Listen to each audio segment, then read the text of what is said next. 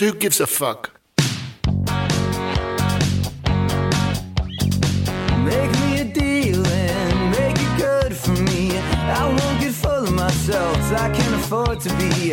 This is small town music, this is big town music. He's ahead of his time, you know, but he can't use it. If only he could prove it. Well, tomorrow's just a song away, a song away, a song away.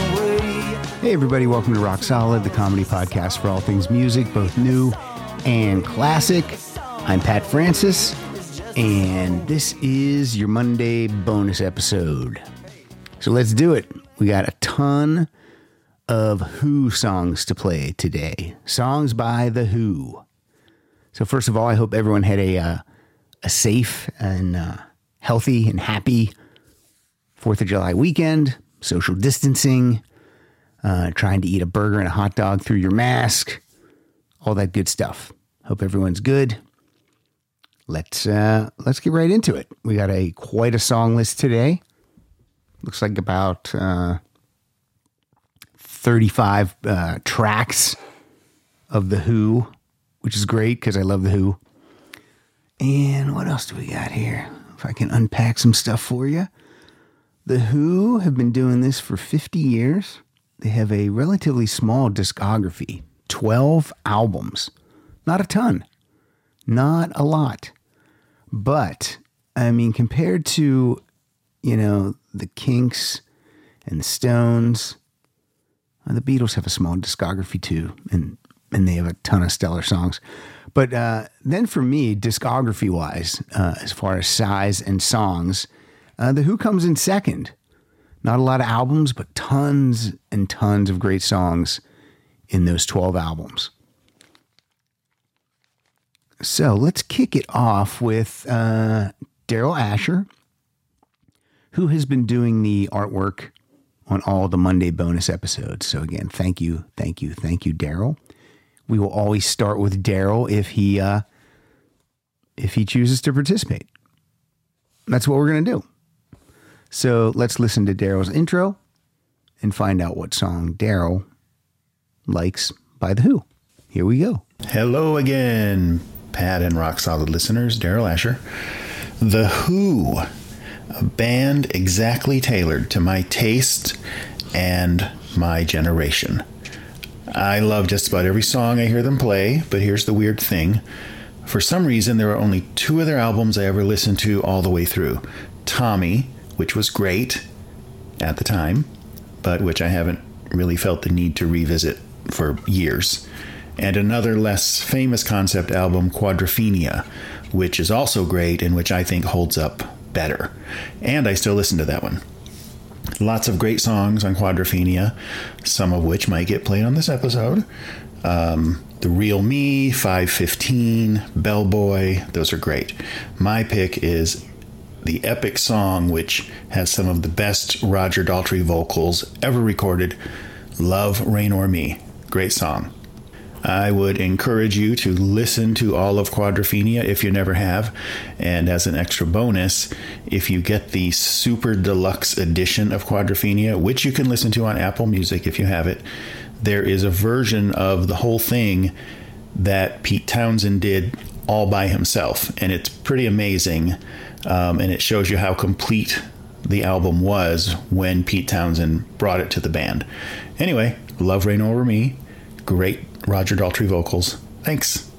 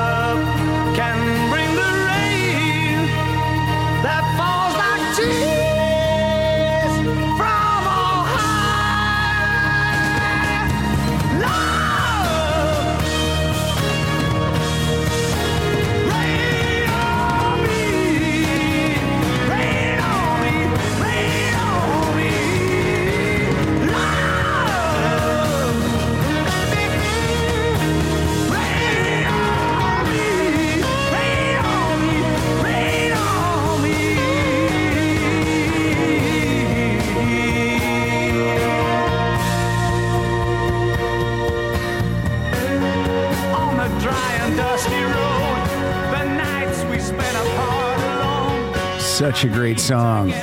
Unbelievable. Unbelievable that at 76 years old, this song was in the set list last year. Roger Daltrey tackling those vocals every single night. Unbelievable to me that Roger Daltrey could sing that at 76 years old. But he did. He did it. And I saw him do it twice and it was uh, it was pretty stellar. So, let's stick with Quadrophenia. Of all the Who songs you could choose, these five guys picked the same song. The exact same song. So you're going to hear five intros in a row. And this is absolutely the winning song today. I don't think any other song was picked uh, even twice. But this song, again, from Quadrophenia, is the most popular Who song on today's episode. So let's get it started. And you're just going to hear all the intros boom, boom, boom, boom, boom in a row. And then we'll go right into the song. Here we go. Hello, solid rockers. It's Glenn K. Amo from Moncton again. The Who. I suspect a lot of listeners will have a lot to say about this band and their songs. I will keep it brief. 1973, after a quick one while he's away on Tommy, they produced their rock opera masterpiece Quadrophenia, filled with highlights. My favorite song by The Who comes on track two The Angst of Youth, The Hard Rock, The Horns, and John Entwistle delivering possibly the greatest rock bass performance of all time, and apparently on his first take. It's The Real Me. Hello, solid rockers. It's me, Eric of Aragon, on site in New York. Well, Socrates, New York, I guess. Um, my pick is short and easy. It's my favorite Who song, and it is The Real Me. Thanks. Hey, y'all. Tony Greathouse. Trying to stay focused on the righteous path down here in East Alabama.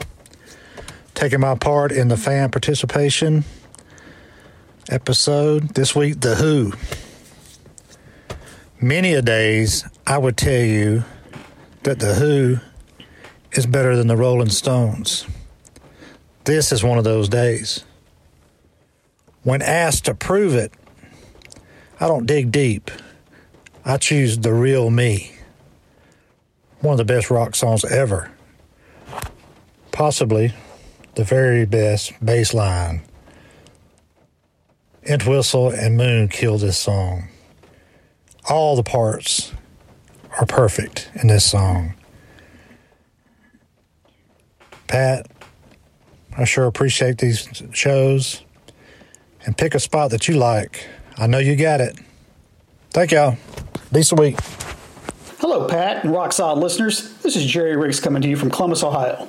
What can I say about The Who that hasn't already been said? Such a great band with so many great songs. I have been lucky enough to see these guys three times in concert. For me, there's one song that stands out in their catalog, and the song I'm talking about is The Real Me from the 1973 album Quadrophenia, which, by the way, is my favorite album by The Who. The song features some of the best bass playing ever by the Ox John Entwistle. According to a 1996 interview, interview by Goldmine magazine, John states the bass parts were recorded on one take while he was just joking around playing on the bass. The song has been covered by a few bands, such as Wasp on their Headless Children album, and Pearl Jam did a version on the Who tribute on VH1 in 2008. Pat, you can start this right from the beginning. You and your listeners be safe, take care, and thanks. Hey, Fisherites. It's Kyle Hildreth from the woods of Western Mass. So we're doing The Who this week, huh? Okay. Well, not a huge fan of The Who. I like them. Of course, appreciate their role as architects of rock and roll, you know, with the Beatles, Stones, and the Kinks and that kind of, that class. Um, but as far as their songs, uh, none of them really stick out that much for my interest. Um, you're not going to like this, Pat, but I do really like the version that Wasp did of The Real Me. And it's a great song to start, and they just took it up that next level, kind of made it a little more ferocious, if you could. I know it sounds silly with Wasp, but they did. You know, they put the double bass in there, and of course the bass was good. But when you hear the Who's version, you really appreciate all the different things that each of the four members brought, and they they all brought it: the voice, the bass, the guitar, of course, and the drums, of course. So that would be my choice: the Who The Real Me.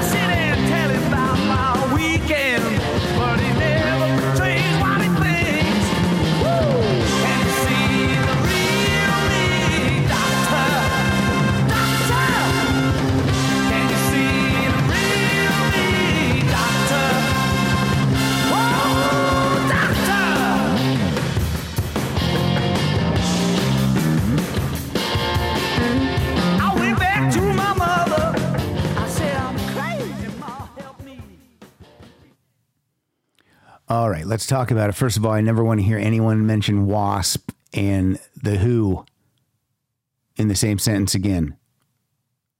never. Just because both bands begin with a W doesn't mean they need to be mentioned. We got two mentions in here with Kyle Hildreth saying uh, that uh, Wasp's version is more ferocious. Uh, is, is Wasp even a band? Ugh. Wasp fucking hate that band. Please don't do it. Don't bring that up again. I'm glad I'm glad that we can move move past this. But you heard from uh you heard from Glenn, Eric, Tony, Jerry, and Kyle. Five guys loving the real me. But man, guys, Wasp, come on. Ugh. All right. I'm to jump in here now. I'm to jump in with one of my favorite Who songs. Believe was their first single ever. I'm going to play the mono version, which comes on the uh, Maximum A's and B's box set. And this is going to be something called I Can't Explain. I can't explain why I love it. I just love it.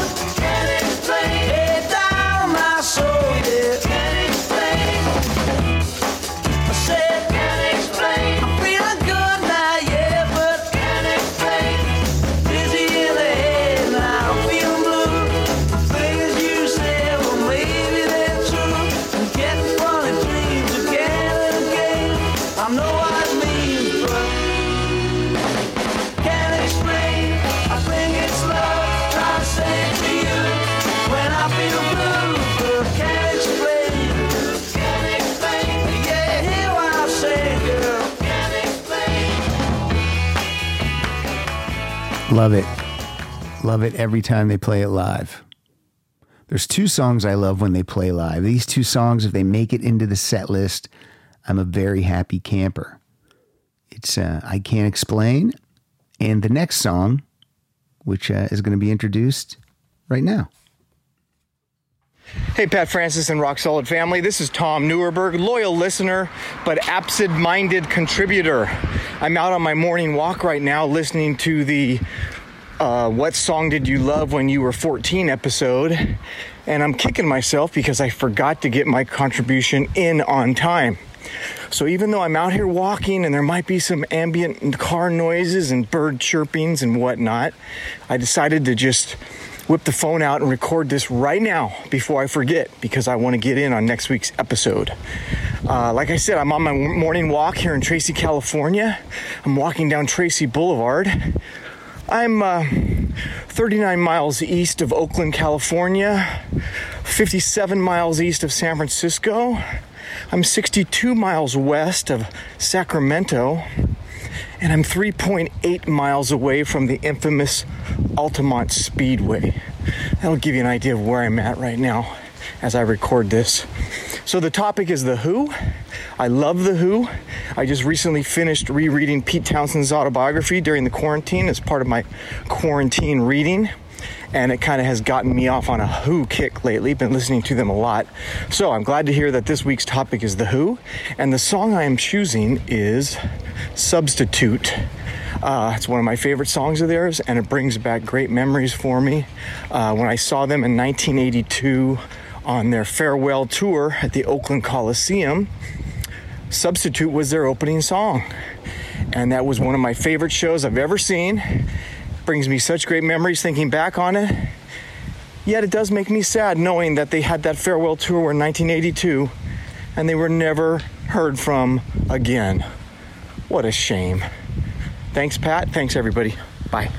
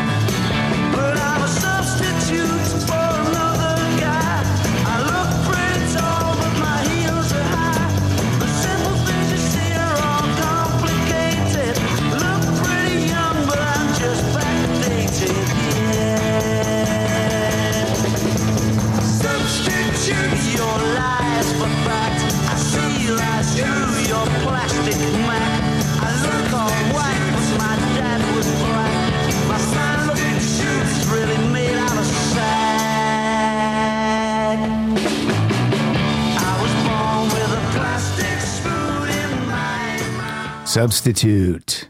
I can't explain and substitute. Those are the two. The two classics, if they're in the set list, I'm very happy.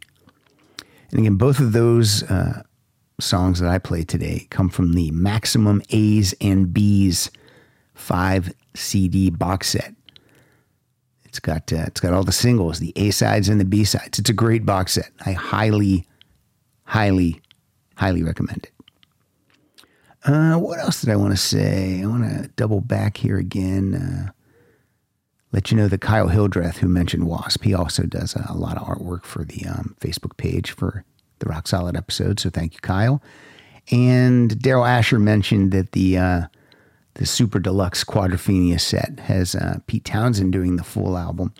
And uh, yeah, hey, I've never heard that before. So if there's anyone out there that has that that wants to uh, send me those files so I could take a listen, I would love it and I would appreciate it. All right, moving along. Going to hear something off the album called Odds and Sods, which I believe was a collection of the unreleased tracks by The Who, the B sides, and the uh, and all that good stuff. So uh, let's hear a little bit from this guy. Hey, Pat and Rock Solid Nation. This is a tough one for me. The Who is one of my top five bands, and I love so many of their songs.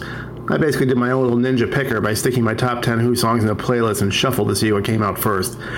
This hurts. Like Stevie Nicks, these songs are all my Who babies, but I can't complain with the winner, Long Live Rock. Fantastic straight ahead rock song that starts off with great guitar and keyboards and never lets up.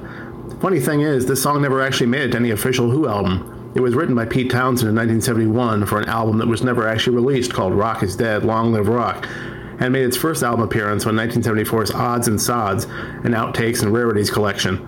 It's Roger Daltrey in all his rock star glory, and how can I not pick a song with lyrics like We were the first band to vomit at the bar and someone takes his pants off and the rafters knock? I mean, come on.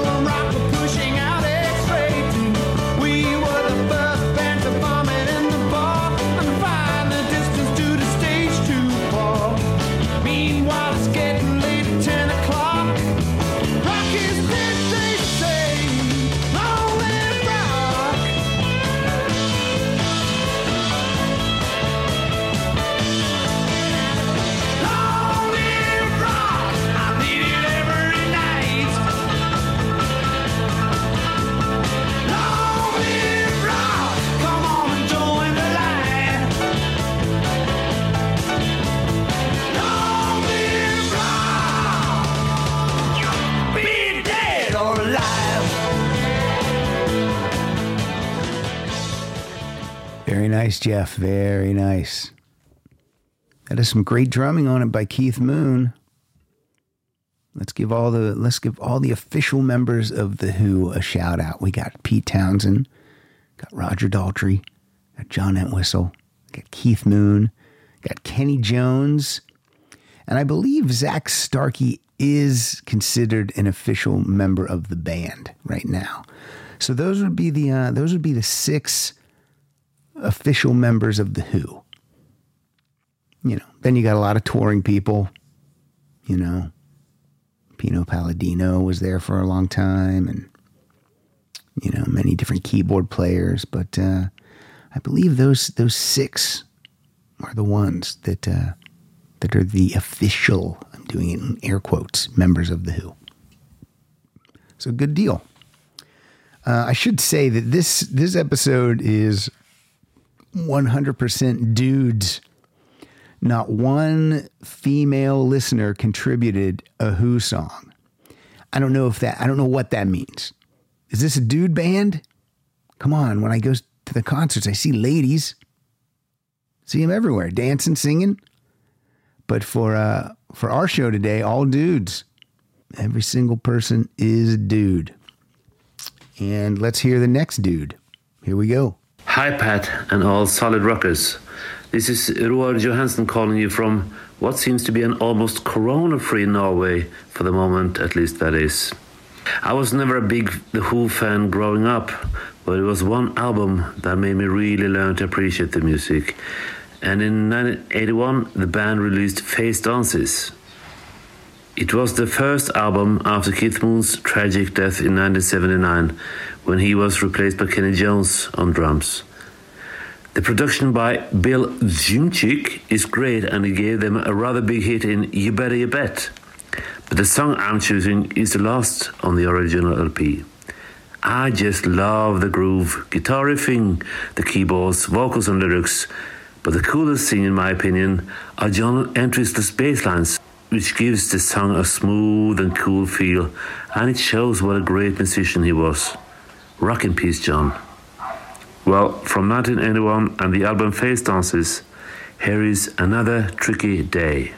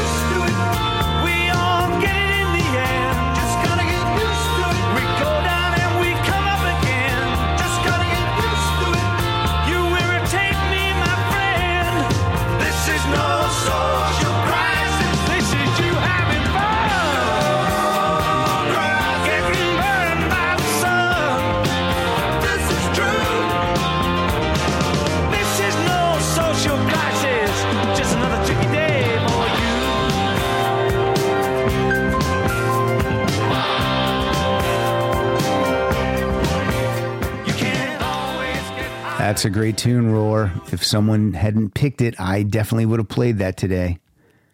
Another tricky day. I can't say the producer's name. Bill Szymczyk? Is that how you say it? I guess best known for working with uh, Eagles in this country. Eagles. Forget the the. It's just Eagles. Uh, but I love that album. I love Face Dances so much. And I think that album, uh, I don't know why it seemed like that album got a lot of flack when it came out for some reason. I don't know. I think it sounds great. I love every song on that. It's one of my favorite Who albums.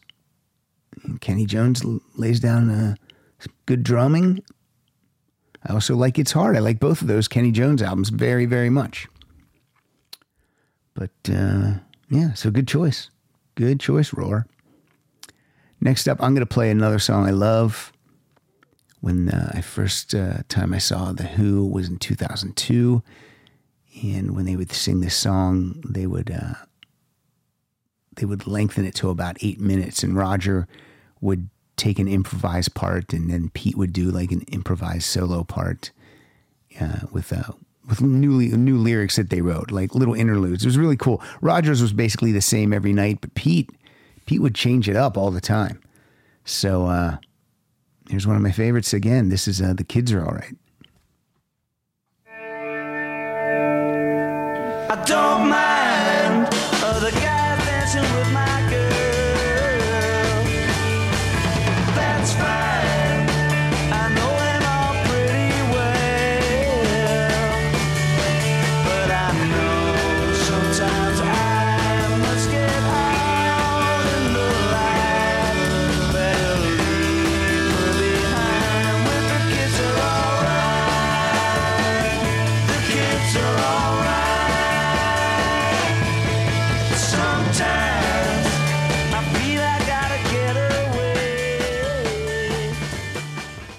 Love it. Just had to play a little bit of it because I love it so much. The Who, uh, you know what? It's so it's so hard because I always say the Kinks is my favorite British invasion band, but then there are times like right now when I'm enjoying the Who so much. Hmm, it's hard. Ah, no pun intended. Okay, here we go. We're going back to Quadrophenia again. People are loving the Quadrophenia. I mean, it's one of the only ones that uh, Daryl Asher's listened to straight through. So it's got to be good, right? That sound you heard was I just knocked uh, headphones and a bunch of crap over. That's how it goes. It's like the Who. I just uh, I just demolished my instruments. All right, here we go. Hi, Pat Francis and the Rock Soliders, Solid Rockers, whatever it were. Greetings from Green Bay, Wisconsin. This is Brian Siebers calling you about the Who. I'm going to try to keep this between a minute and a half, two minutes tops. I do not want to be chastised. I love the Who, but it ain't worth it. Um, asking for our favorite song by The Who.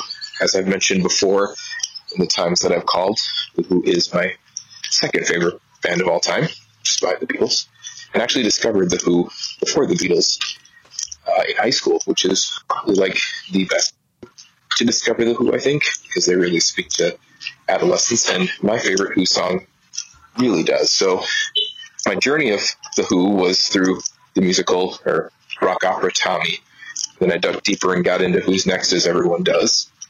Pat and I have had a healthy debate online about that album its greatness. And, um, and then discovered Quadrophenia, which could be my second favorite Who album, just behind Who's Next.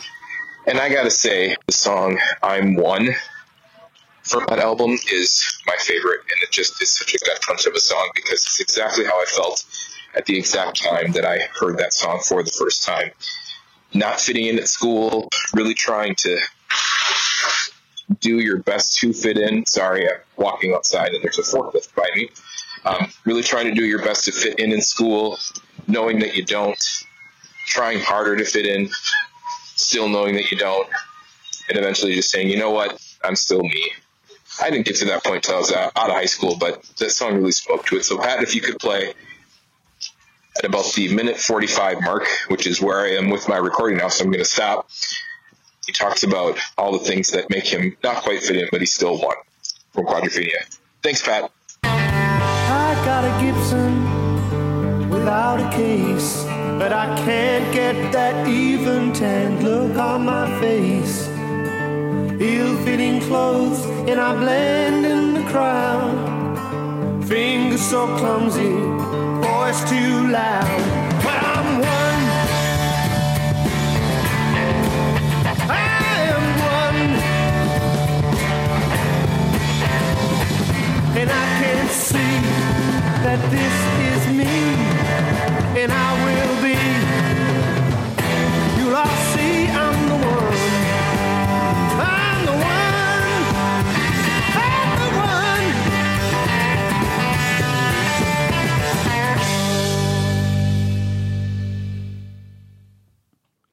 All right, Brian Siebers, um, good pick. Uh, intro, I, I'm uh, your intro. The the sound quality not great, and I'm responsible for the audio on the show. But I really couldn't do anything to clean uh, to clean Brian's uh, uh, intro up. So here's what I recommend: don't don't walk around. Don't, if you're recording this on your phone, don't walk around. If you got kids, if you got a barking dog, and you need someplace to go, just go out and sit in your car sit in the car, shut it up, roll up those windows, and record your intro. The uh, the content, uh, Brian, right on the money. Sound quality not not good. It was not good. All right, I feel like I have to uh, I have to chat a little bit about uh, this guy Raymond Broccoli from uh, the last bonus episode because Glenn K. Amo he he made a nod to it with his uh, with his coughing. Very funny, Glenn. Glenn's a funny dude. And then uh, Brian just said he didn't want to get chastised for his intro being too long. And I assume that uh, is a nod also to uh, Mr. Raymond Broccoli. And a couple people were tweeting about uh, about Raymond this week, and he uh, he responded, and uh, I told him to to redeem himself this week. So he has sent an intro in and a song. So uh should we give him a chance? Let's give him a chance. Rock solid listeners, this is Raymond Broccoli here to talk about my favorite group, which I could talk about all day long. My favorite period is the early period before Tommy. You had the three albums, several singles, which have been compiled numerous times. Let me tell you my song. It's called Dogs, released in 1968. I think I first heard it on the box set. These are all my favorite songs by The Who. It's hard to pick all the well, okay, not not Bald Headed Woman or They Call Me Lightning, which was actually the B side to Dogs. Those, you know, some are not great. This why Dogs? Well, it's got uh, it's uh, it's different, but it does kind of have it all. You get some isolated wild drums. You get John Entwistle doing his deep voice, which he copies from the Goon Show. And here's the song Dogs. All that tension is the way I'm come here a flash, young man. what dog's that? It's, it's a Duke's dog, isn't it?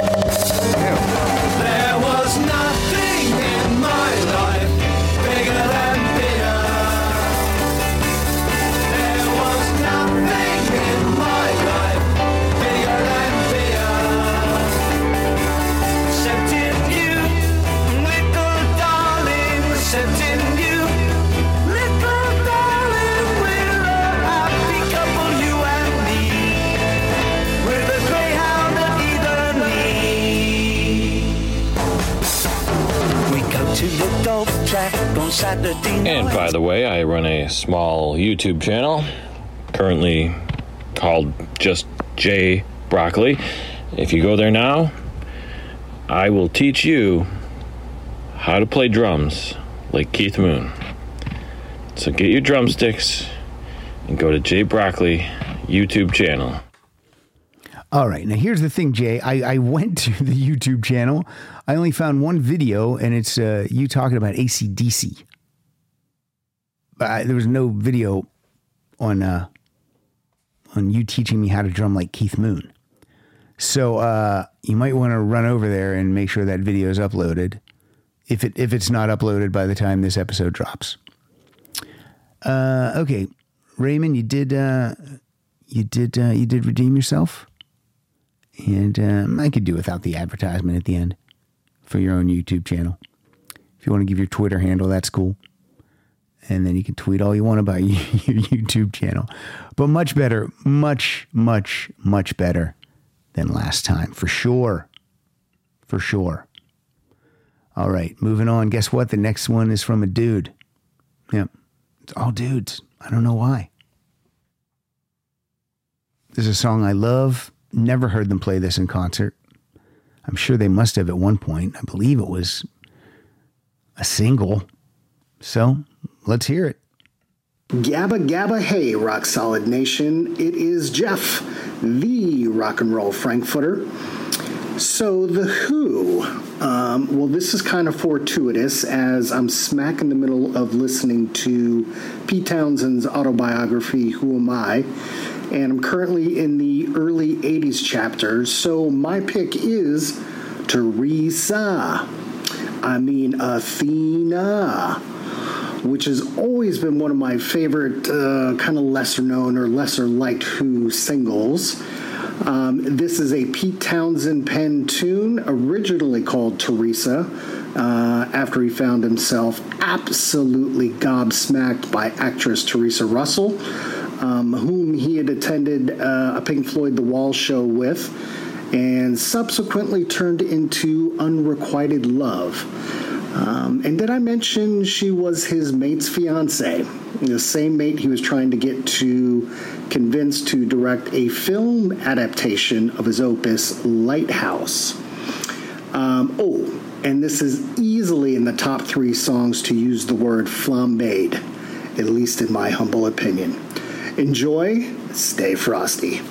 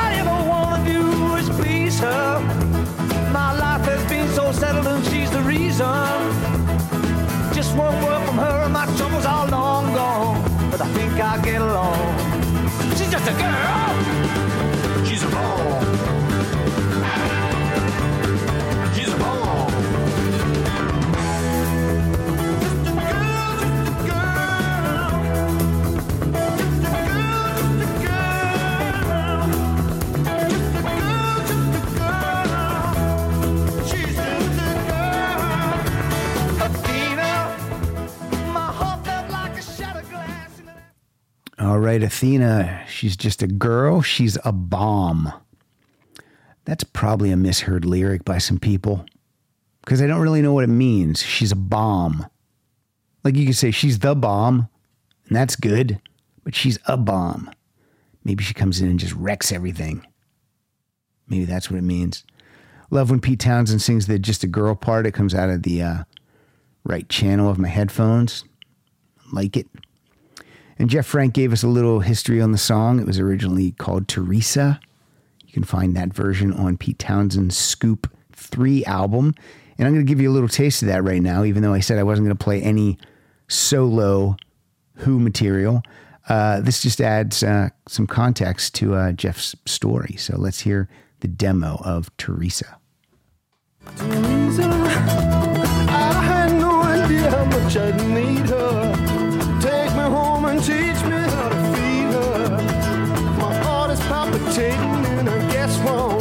but I guess I'll get along.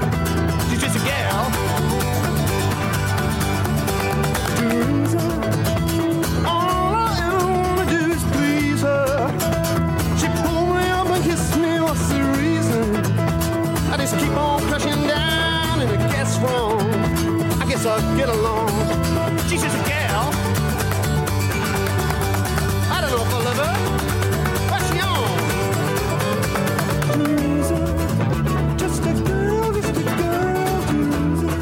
All right. At that point of the demo uh, process, we did not have the line, she's a bomb.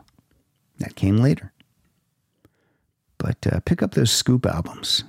I think it's Scoop, Another Scoop, and Scoop 3. All two disc sets. You can hear a, exactly how well formed uh, a Pete Townshend demo is when he took it to the band. It's like ready to ready to go. That's amazing. Um, again, I mentioned that uh, I told you not to send any um, solo Who songs. And the first email I get, the first one, I'm not going to say the person's name. It's a dude. It's not a girl. It's not a bomb, even though this guy wrecked it. First email I get is a guy that wants me to play uh, Roger Daltrey singing solo on Letterman show with I don't know who he was singing with, the Chieftains or so I don't know what band he was singing with, and I'm just like I just I deleted it. I didn't even answer it because it's just like what the fuck. It's simple. Pick a song by the Who. You can hear how great these songs are. God, I wish that would, I wish that would have been Raymond Broccoli because then I could have uh, I could have been mad at that guy again, but it wasn't. It was a new guy, a new guy I'm mad at. All right, I've mentioned many times that my favorite album of all time is Who's Next by The Who. It's also their biggest seller, three times platinum. So, whatever that means. I think it means I'm right. Uh, so here's the first uh, the first song coming to us from Who's Next. Here's uh here's the intro, and then you'll hear the song. Hey, it's Stevo. Why don't you play Love Ain't for Keeping? There you go. Done.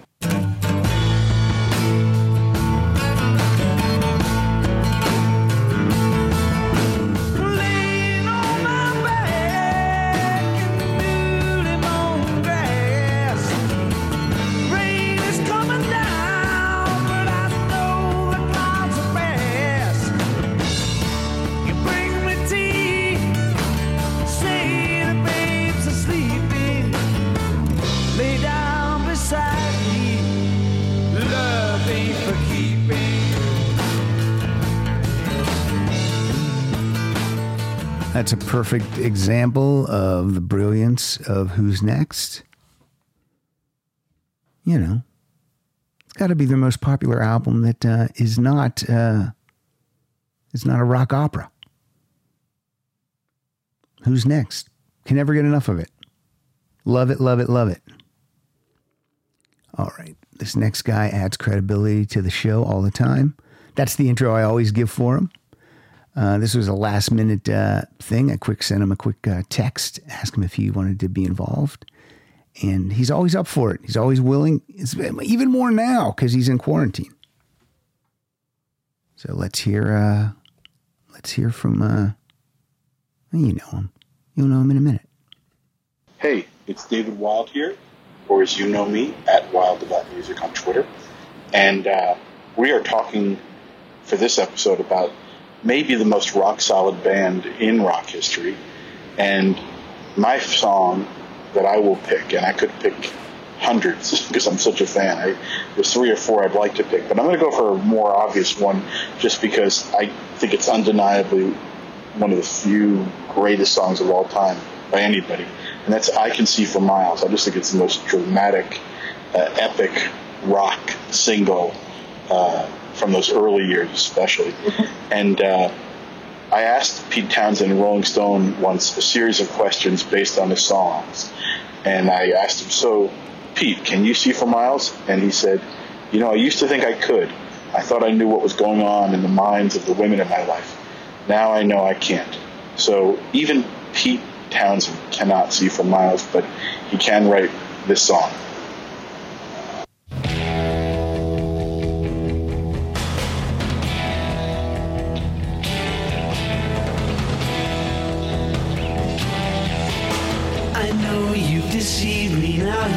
Surprise. I know that you have, cause there's magic in my eyes. I can see for miles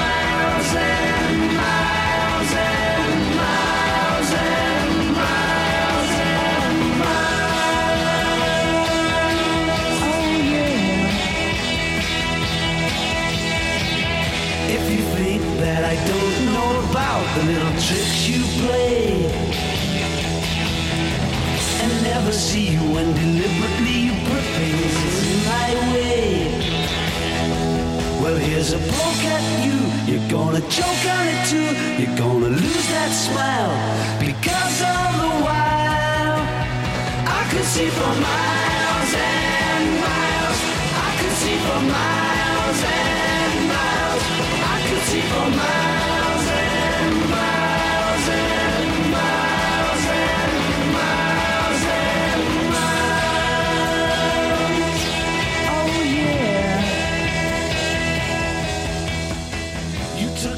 Now, that song was recorded in 1967, and that production is uh, just it's it's a monster wall of sound. I mean, that's incredible. I mean, listen to some other things produced in 1967. No one has the uh, the balls that that has.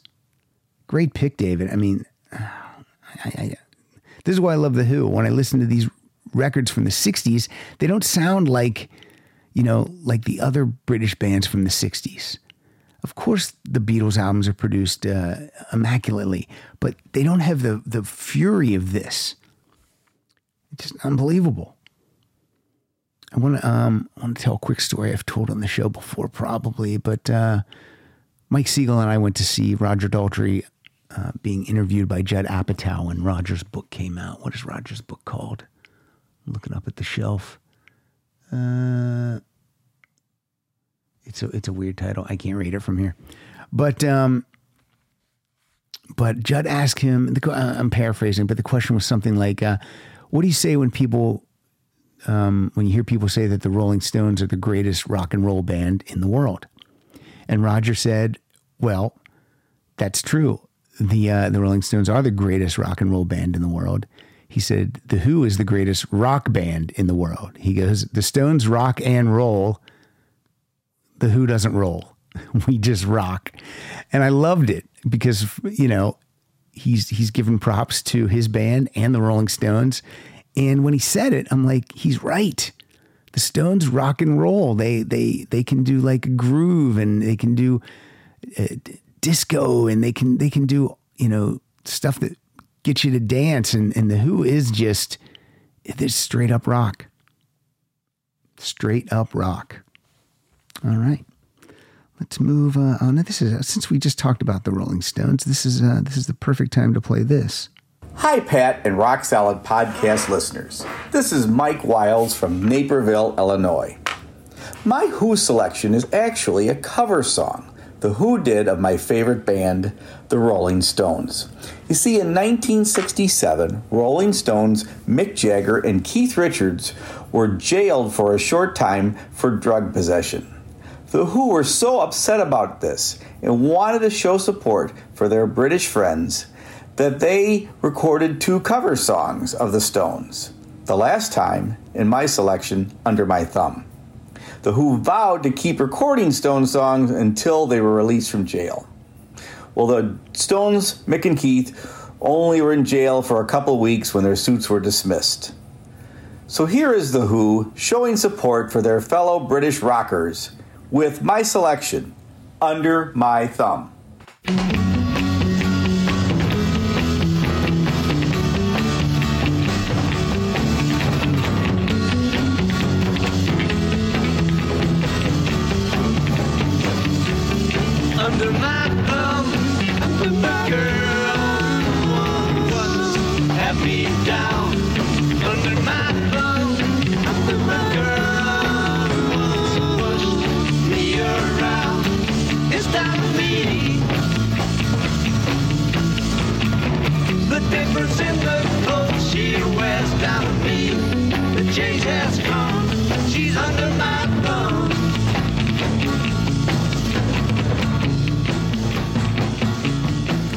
Fun version. Doesn't hold a candle to the Stones version though. But a good uh a good pick. I was able to work it in with my uh with my uh Rolling Stones story. That uh, that also came from the Maximum A's and B's box set. Just looking on Amazon right now. Currently, you can pick that up for fifty-eight bucks. Get a little pricey. A little more than ten bucks a disc. It's great though. Great, uh, great booklet. Nice little box. Everything's cool. I would get it if you're a Who fan. What else did I want to say? I wanted to say something else about the Stones or something. Uh, it just left me. It just left me. All right. We're going to hear a couple of guys back to back because this first uh, intro has the song edited right in. This guy always does that, and that's cool. And then after that, we will go into. It'll just go right into the uh, the next uh, song and intro, and I'll just sit back and I'll just enjoy. Whoa, that was a mistake. Here we go. Hey there, Rock Solid listeners. Aaron here, and I'm here to take part in this Who episode. As far as The Who goes, they're one of my all time favorite bands. If I were to make a ranking of my favorite bands, The Who would be at number three, with the Rolling Stones being number two and the Beatles being number one. Now, for the song I've picked here, I decided to dig deep, as always, which is a little tricky here, given that The Who haven't released a whole lot of albums. The song I picked here comes from the Who Are You album, and it's an interesting departure for the band here. This is not one of their hard rocking songs, bit of a bluesy tune here with almost poetic lyrics. So, from the Who Are You album, this is Music Must Change. Deep in the back of my mind is an unrealized sound. Every feeling I get from the street says it soon could be found. When I hear the cold lies of the pusher, I know it exists. It's confirmed in the eyes of the kids, emphasized with their fists. But the high has to rise from the low. Volcanoes explode through the snow. The mosquito sting brings a dream, but the poisons derange. Mm, the music must change, for we're chewing a bone. We soared like the sparrowhawk fly, then we dropped like a stone. Like the tide and the waves. growing slowly crushing mountains as old as the earth. So the music must change,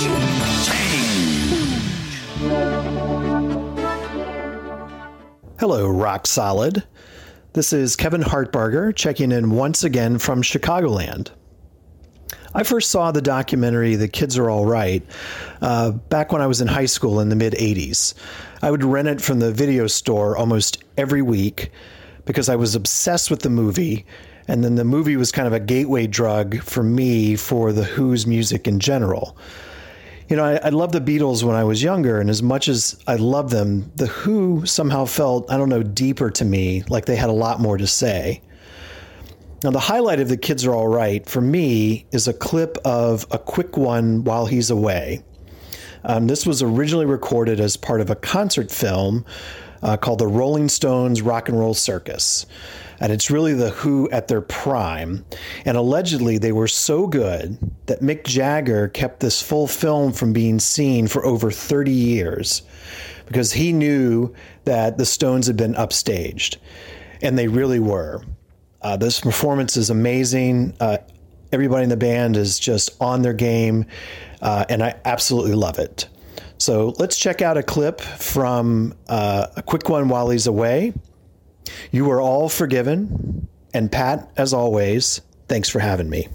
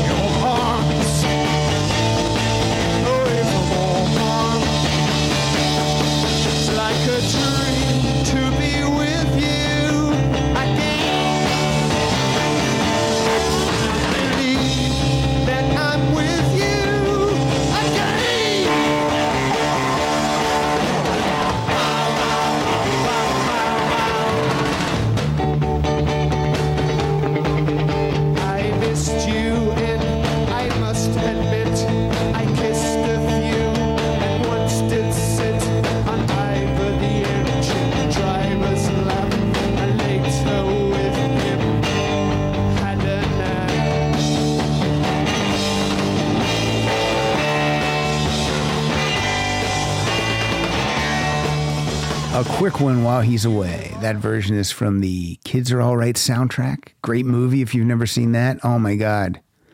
Did I watch that a ton when I discovered it? Unbelievable. What else can I say? That song is a uh, that song is a rock opera uh, unto itself. A mini rock opera in seven and a half minutes. So we heard from Aaron Kahn first with Music Must Change.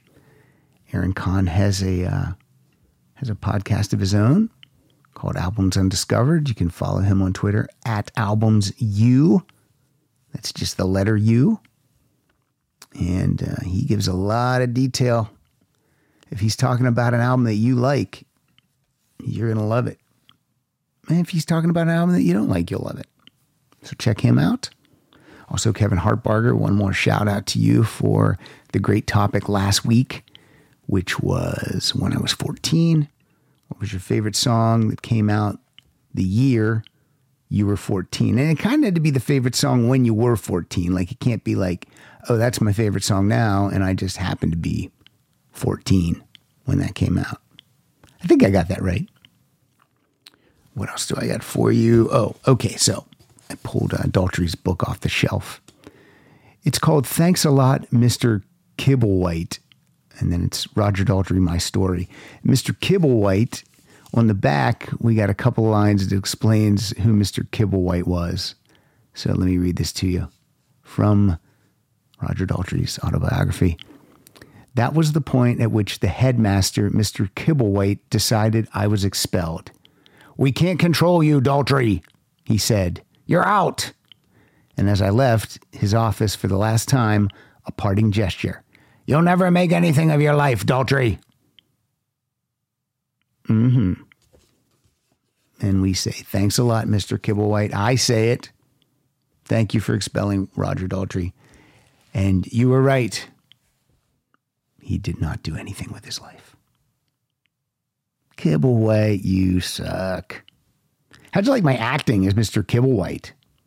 That just, you know, boom. I just did it. Didn't even think about it. Right into it. Turned into Mr. Kibblewhite, just like, just like that. All right, I'm going to play another song I like. This was a single from 1966. It's called I'm a Boy.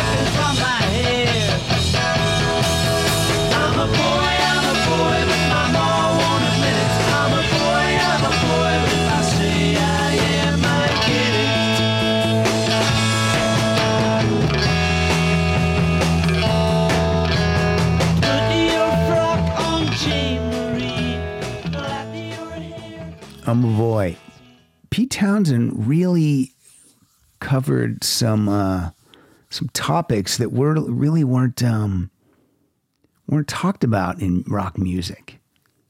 I mean, you know, lyrically, I mean, he really uh, he really went for it. He didn't care. Guy doesn't give a fuck. He'll he'll tell you he doesn't give a fuck. And uh, yeah, Pete Townshend's book is good too. What's it called? Who I, Who I Am? But uh, but it's a it's a downer, man. I think that guy's having more fun now than he's ever had because uh, that book it's a it's a fun read, but he just never he's never having fun in it. I don't know why.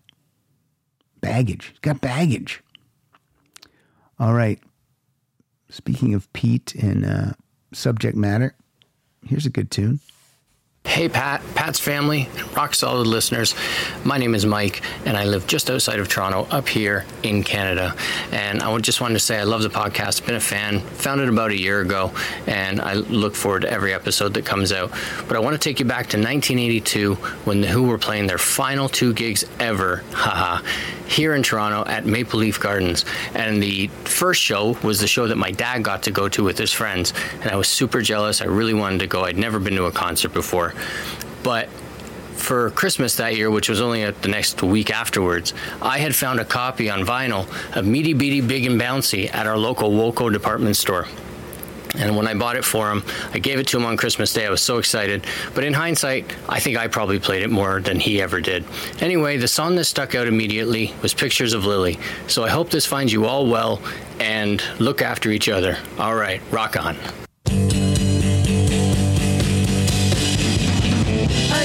Wake up in the morning. I used to feel so bad. I got so sick of having sleepless nights. I went and told my dad. He said, son, now here's some little something. And stuck them on my wall. And now my nights ain't quite so lonely. In fact, I, I don't feel bad at all.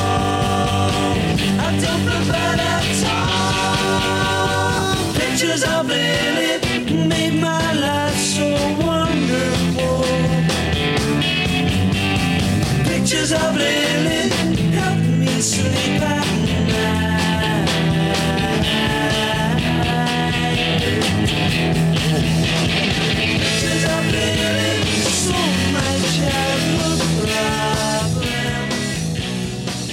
Thank you, Mike Drew, for the nice uh, compliments about the show. Glad you found it. Thank you also for telling us all to take care of each other. That's a good sentiment. And uh, and then and then you play a song about jerking off.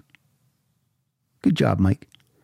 Um, I don't know what age I was when I realized what the song "Pictures of Lily" was about. You know, sometimes you just you just listen to the song, you like the you you sing the lyrics and you listen to the music, but maybe your your brain's not uh, not tuned in to what's going on. And so this is a song about uh, uh, uh, you know, in um, you know, I guess a, a kid mm, you know, in puberty or adolescence. And uh, his dad slaps up some uh, some nudie photos. Maybe not nudes. They might not be nudes. Some sexy photos of uh, someone named uh, Lily. I don't know if that's based on a real person either. I could do research, but I didn't.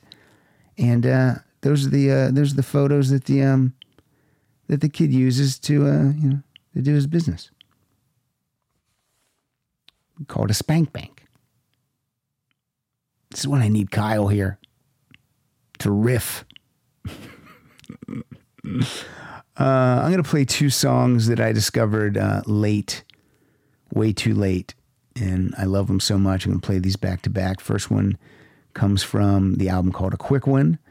And the second tune comes from the album The Who Sell Out. From first one from 66, other song from 67. This first one I actually discovered on Shaun Cassidy's album called Wasp. That's the version I heard first, not the Who version. I heard Shaun Cassidy's cover of So Sad About Us. Bye.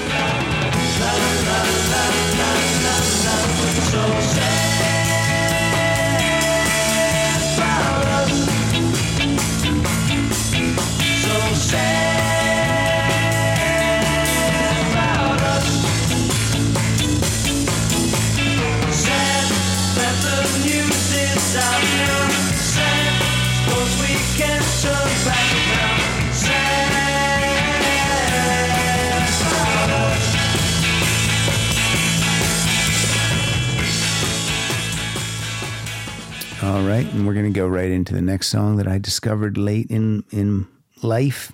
This is called Tattoo.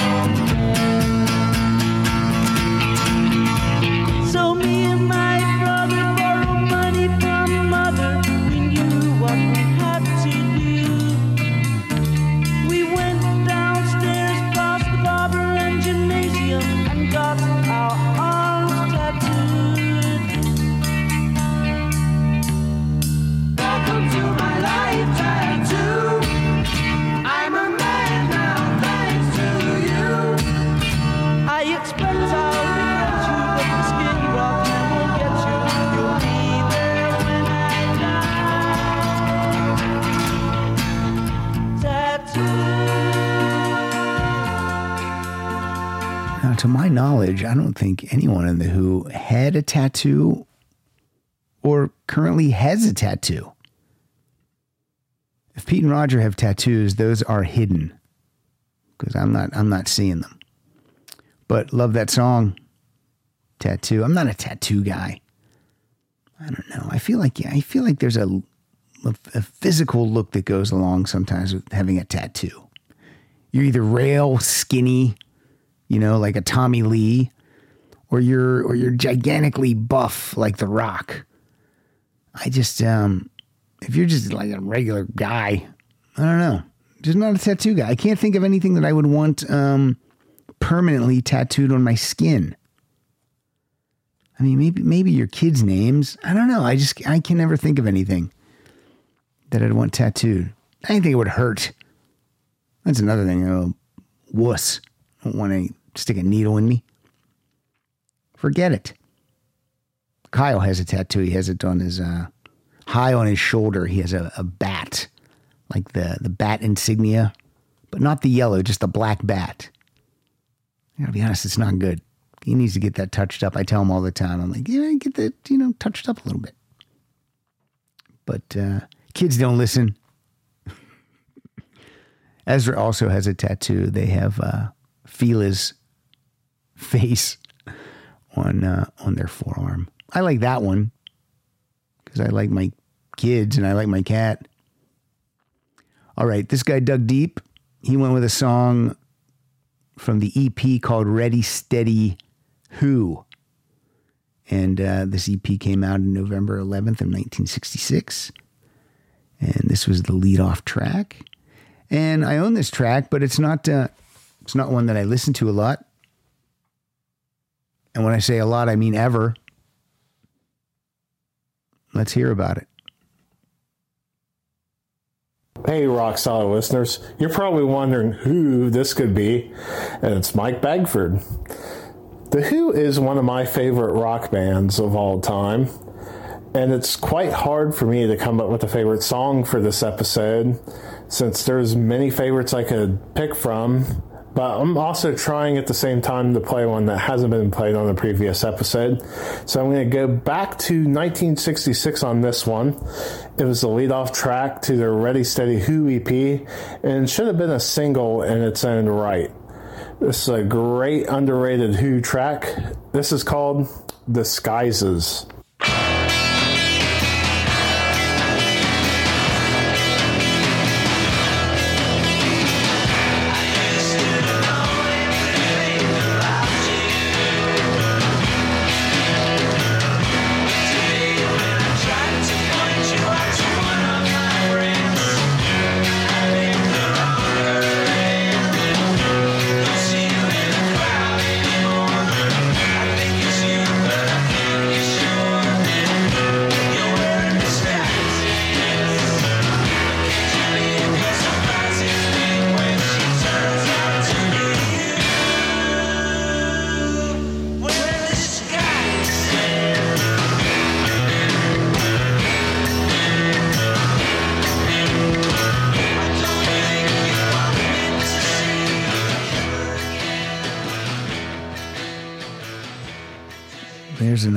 Cut. Thanks, Michael, for digging deep.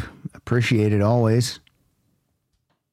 Some people dug deep, and then sometimes it's they're you know the hits are so great you can't ignore them. You can't. All right, let's hear the next uh, intro and song. and rock solid listeners. This is Travis Hoffman from Saskatoon. I really love The Who, and although Pete Townshend gets the lion's share of the credit for the songs, I also really love a lot of Entwistle's compositions. So, my choice for this episode would be his uh, song, When I Was a Boy. It's dark, it's kind of depressing, it's also pretty fantastic. Thank you.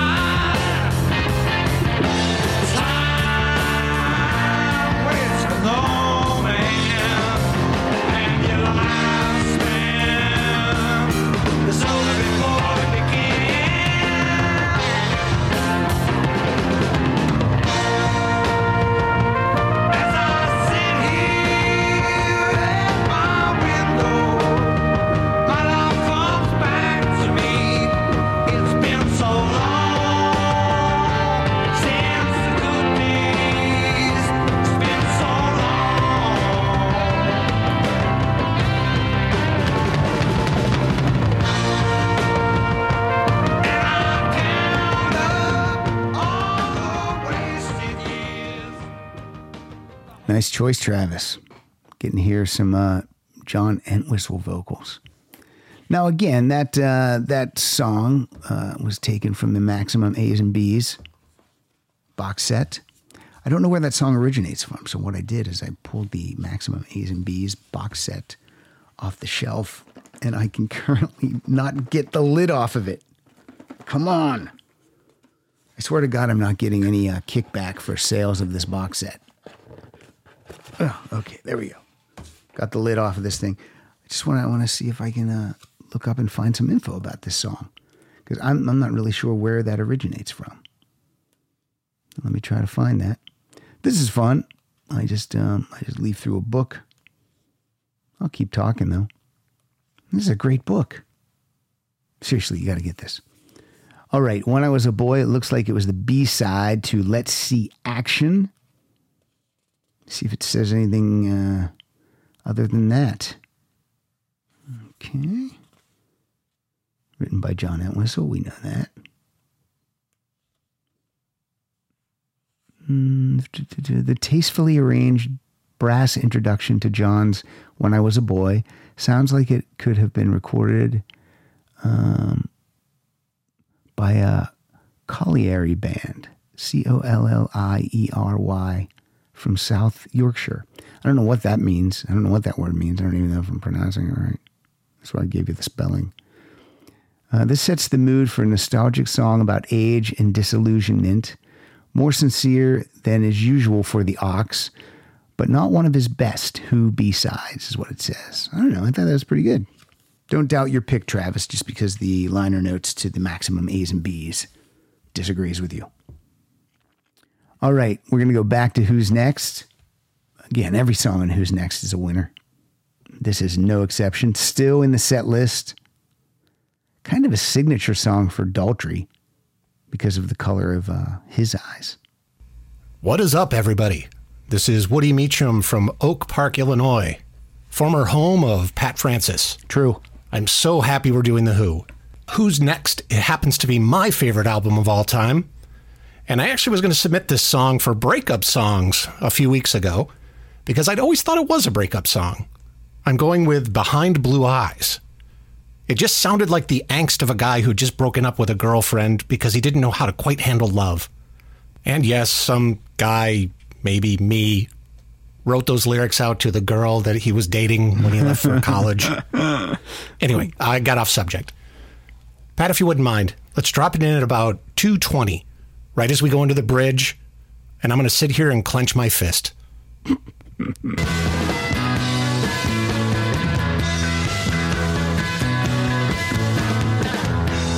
my fist clenches, crack it open before I use it, lose my cool. When I smile, tell me some bad news before I laugh and act like a fool. I swallow anything evil, put your finger down my throat. And if I shiver, please give me a blanket. Keep me warm, let me wear your coat.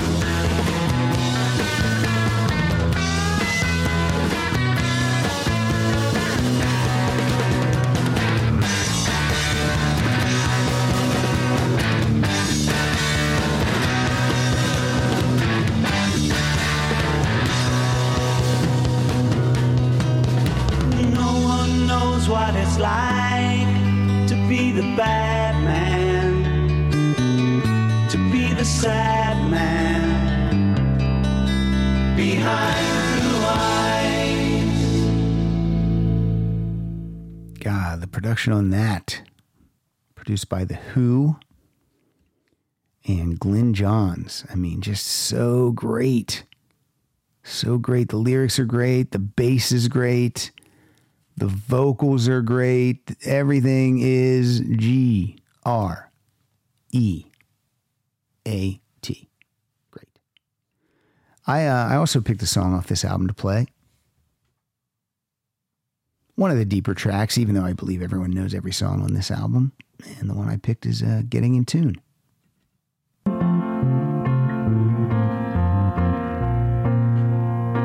I'm singing this note cause it fits in well with the chords I'm playing. I can't pretend there's any meaning hidden in the things I'm saying, but I'm in tune, right in tune. I'm in tune, and I'm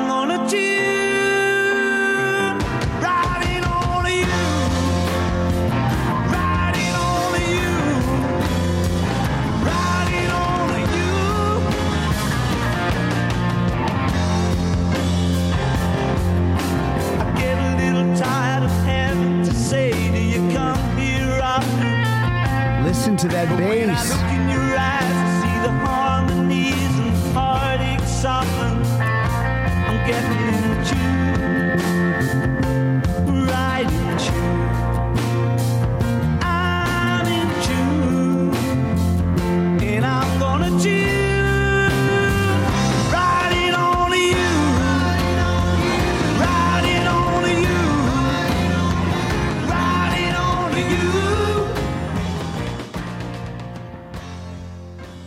Pete when he comes in and sings too.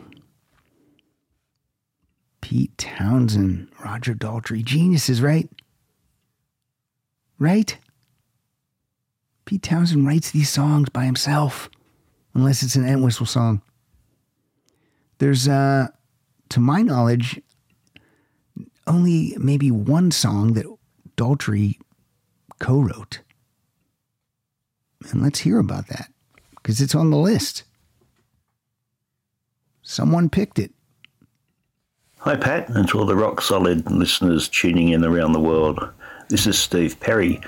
No, not the one from America that used to sing in Journey. This is the guy from Sydney over in Australia that can't sing a note. Contributing to this week's bonus episode featuring The Who. The song I've picked is Anyway, Anyhow, Anywhere, which was their second single to be released in 1965. And surprisingly, it's uh, written by both Pete and Roger, which might be one of the only songs that they actually wrote together. It's a great song. Hope you enjoy it.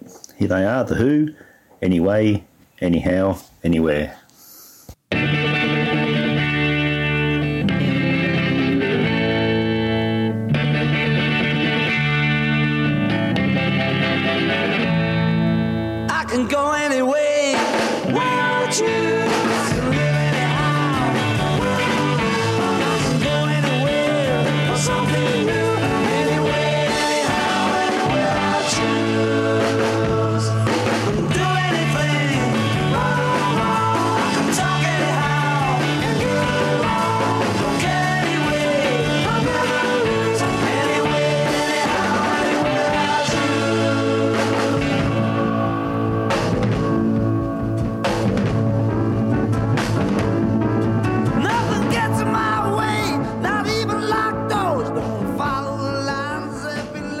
Thank you, Steve Perry. Good pick. Love that song too. Using the word love a lot because I do love, love, love so many of these songs. Now, look, that version was the mono version, and yes, I played it from Maximum A's and B's. I gotta read about this thing. So I'm I'm gonna promote this thing more. The Who Maximum A's and B's, the complete singles, the ultimate Who singles collection, 86 tracks from the Brunswick, Reaction, Track, and Polydor labels on five discs. All the classic hits. Also includes rarely heard B sides, many on CD for the very first time. 48 page booklet with track by track annotation, period photos, and memorabilia. It's great. It's great. Get it. All right, here's uh here's one of my very very very very best friends. Known each other for almost 30 years. Uh probably talk to him once a week unless he's on the boat. Even then though, he'll call me from port sometimes. And um good guy. Just just the best. So here we go. Let's see what he put together. Hey, Rock Solid listeners, it's Mike Siegel, the rotating co host who's done the most episodes of anyone other than Pat, and I'm saying that to rub Murray's face in it. Ha ha, suck it, Murray. Once again, I see we're doing Pat's work for him. Look, we're all busy during this pandemic, this lockdown. My sock drawer is immaculate, but I'll still carve out a little time to do this for one of my favorite bands of all time, and that's The Who. In high school, I was a massive Who fan. One of the first bands that I really could say that I truly loved. I think I was into The Who even before the Beatles. I have a lot of favorite songs by The Who. I'm assuming that The Who's next album was pretty picked over, considering it's their most famous album, and I'm going to say it, probably their best album. But the Who album that really made a mark on me would have to be Tommy. As a kid, I thought it was just so cool that somebody made a rock opera. And in terms of rock and roll in general, just being considered kids' music and kind of just throwaway pop music, the fact that Pete Townshend made a rock opera with a whole storyline, interesting characters, and most of all, great songs. I just thought it was the coolest thing. I had the cassette of this album. I think it was a double cassette. And of all the great songs on it, this was probably my favorite song. From 1969's legendary Tommy, here's Christmas.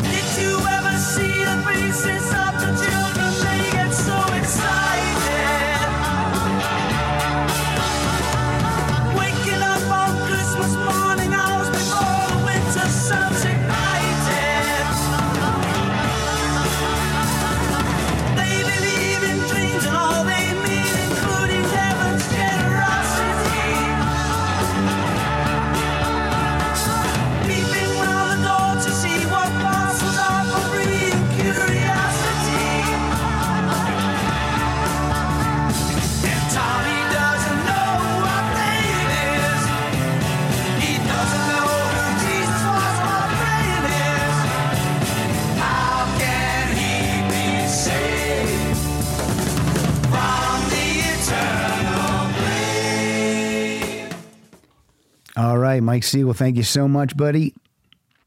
Uh, I don't think I've ever called him buddy. That's where, hey, buddy. Uh, go and seek out Mike Siegel's Dry Bar Comedy Special. It's really funny. You're going to get to see what a great comic Mike is, and you get to throw him a, a couple of bucks. I think you can pay what you want. Five bucks. Come on, 10. He also hosts the, I just like uh, chili dipped my uh, word there, hosts. He also hosts the Travel Tales podcast, where he interviews people that travel and he talks about his own uh, life as a uh, traveler. And that is what it was in the top 20 travel podcasts. I think it was voted a top 20 travel podcast last year. So you know it's good. And you heard what a, what a great uh, pipes he has. So go listen to that. Especially when you're quarantined and you want to you want to transport yourself to another part of the world, listen to Mike's podcast. Good stuff. All right, let's move on to well, this guy's name is also Mike, but he he actually calls himself Michael. He's a little bit more pretentious. And let's hear from him. Hi, Pat. Hi, Rock Solid listeners. This is Michael Van Zant. Uh, man, I'm so happy The Who came out on top on this poll. Uh, been a big fan of The Who for quite a while. I was lucky and fortunate enough to see them uh, back in 1989 on their, uh, their what they called their Join Together tour when they got back um, together as a full band. And um, already familiar with a lot of the hits uh, from the Who, but that set list uh, opened up uh, a whole new uh, spectrum of songs for me to, to pursue and, and get into. And uh, I'm a bass player myself, so I'm especially drawn to John Entwistle, uh, Thunderfingers, the Ox, and his playing style.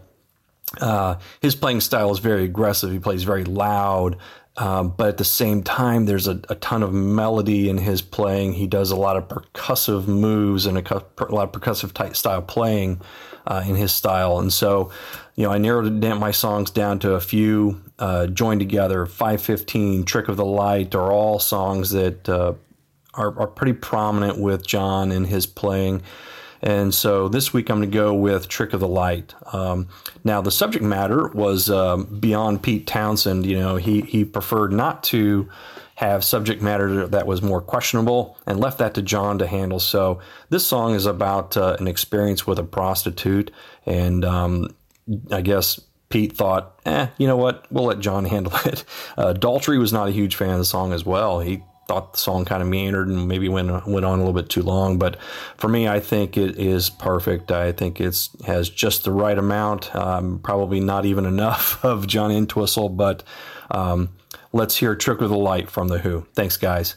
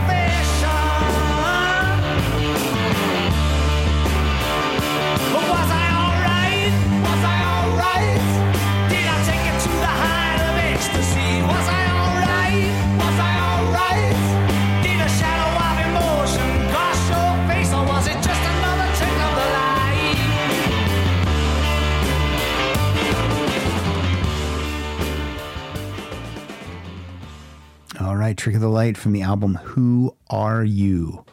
John Entwistle actually writes three songs on that album. He wrote Had Enough, Trick of the Light, and then the song 905, which he takes vocals on. I wonder. Uh, I wonder if he wanted to sing lead on any of those other two. I'm glad he didn't. He's perfect for 905. Had enough is so great. I might not have even known that John Entwistle wrote Had Enough until right this very moment. Great album. Who are you?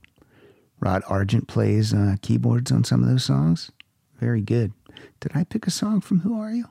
Did I? I did. I might as well drop it in right now, right? This song is um, it's called Guitar and Pen, and I've always enjoyed it. And I feel like it's a song that uh, doesn't get a lot of uh, love. So let's give it some love. You're alone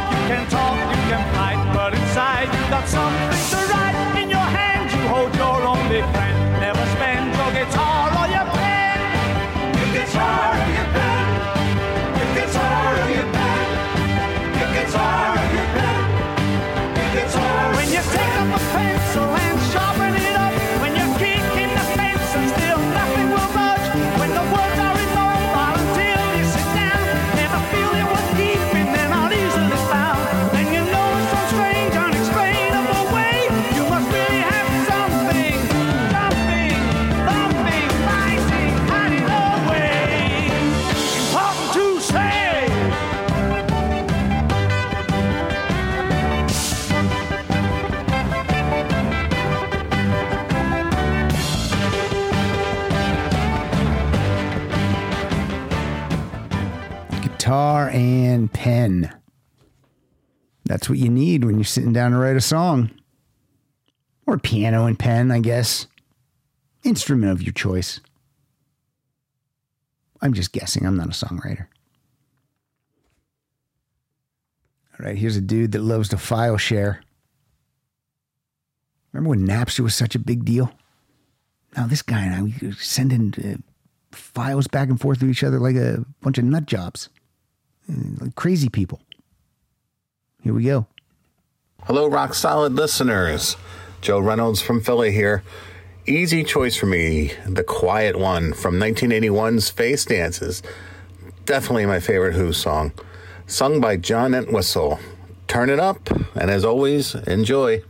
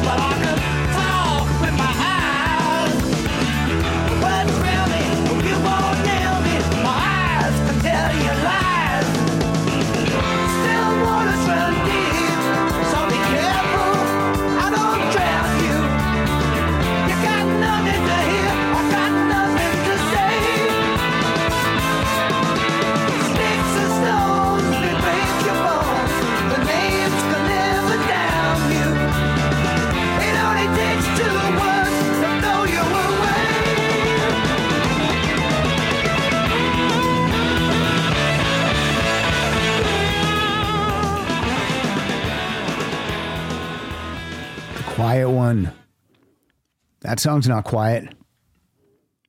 Written by John Entwistle from Face Dances. John Entwistle actually wrote two songs on the album Face Dances. The Quiet One, he sings lead on. And the other one, Daltrey handles the vocals. And I have it on my list, so I'm going to play it. It's called You.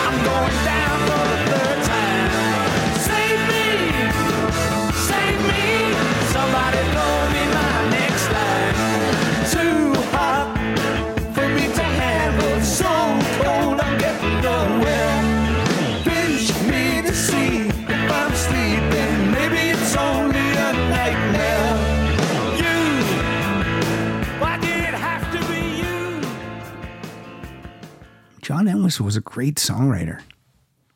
I don't think we uh, I don't think we think about that much because you know the songwriting of Pete Townshend is you know is what we you know he's the number one guy. You know, but it's not it's not like he's throwing John Entwistle a bone by saying, "Yeah, you can put a couple songs in the album." Entwistle's songs are really really great. So, you know, I might make a mixtape of just the Who songs written by John Entwistle. When am I going to find time to do that? When am I quarantined? Uh, moving on, we're going to move on to the album The Who by Numbers. This album is an album that I've owned for forever. I've always owned it ever since I started getting into The Who and buying all their albums, but it's one that I never, ever really gave my full attention to until last year. And man, I love it. I am so bummed that uh, that this hasn't been on my uh, my playlist all these years. I really missed out because I mean, how many times can I listen to it and, until uh, until I pass? I need to listen to it every day, right? And I was listening to it every day, uh, you know, a couple months ago. It was just it was in the car nonstop, and I'm still looking. If anyone has this, let me I'm gonna put this out there. Uh, I guess in Japan in 2011, maybe they released a version of this album that had the original mixes, but the album was remastered. If anyone out there that hears me owns that version, uh, please email me, uh, rocksolidpodcast at gmail.com. Rocksolidpodcast at gmail.com. Because I need the I need the remastered original mixes. I do. I do. Uh, well, we got a song coming up from that album because I love it. Because this guy picked it. Hi, Pat and Solid Rockers. This is Chris in Iowa with a recommendation for your All the Who episode. My favorite song by The Who is from my favorite album by The Who, 1975's The Who by Numbers. It is track four, Dreaming from the Waist. Hope you enjoy the song as much as I do, and take care.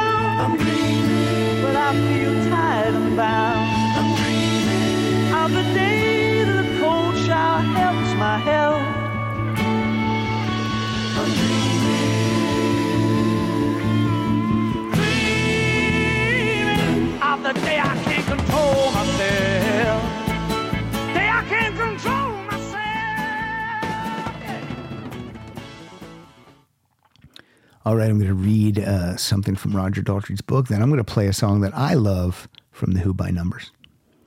Roger Daltrey says in his book, page 181, in some ways, The Who by Numbers is my favorite album.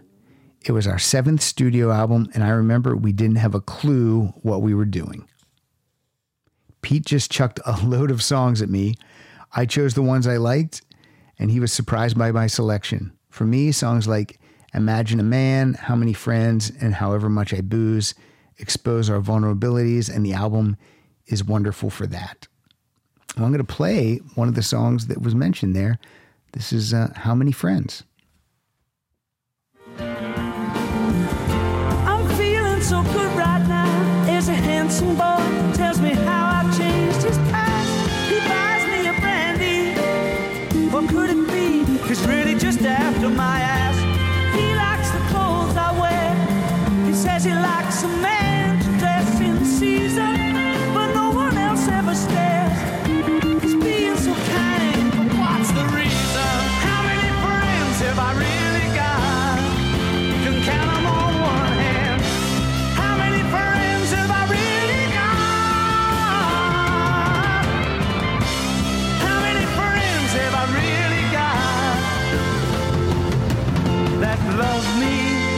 want me, that'll take me as I am.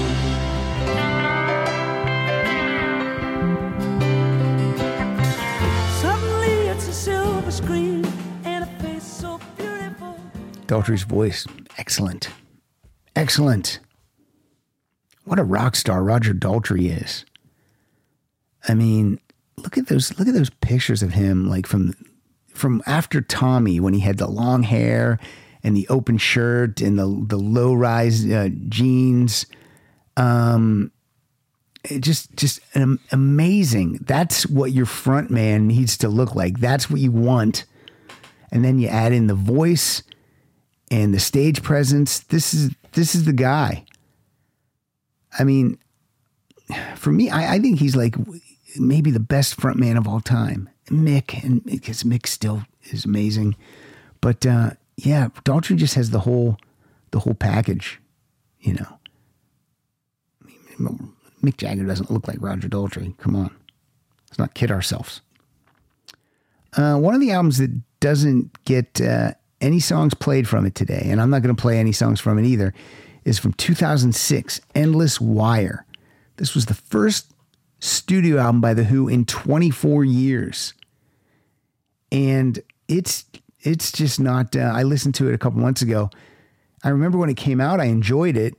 I think I enjoyed it because it was the first new uh, studio album in 24 years. This is not a great album at all. It's not I mean, yeah, I just don't I don't care for it. It's disjointed. It is not good. And what was even more disappointing for me was in 2004, two years before this album came out, The Who released uh, another greatest hits package called Then and Now. And for the now part, there were two brand new songs. One was called Old Red Wine, which was a, uh, a song about John Entwistle who had passed. And it's a fabulous song. It's, it's, it's terrific. And the other song was called Real Good Looking Boy, and it is phenomenal. So, those two songs in 2004 led me to believe that an album by The Who in 2006 was going to be stellar. And it just wasn't. But we do have Old Red Wine and we do have Real Good Looking Boy.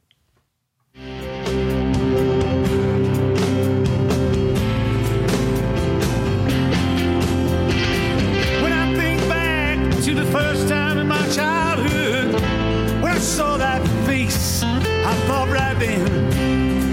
That's a real good looking boy. I saw myself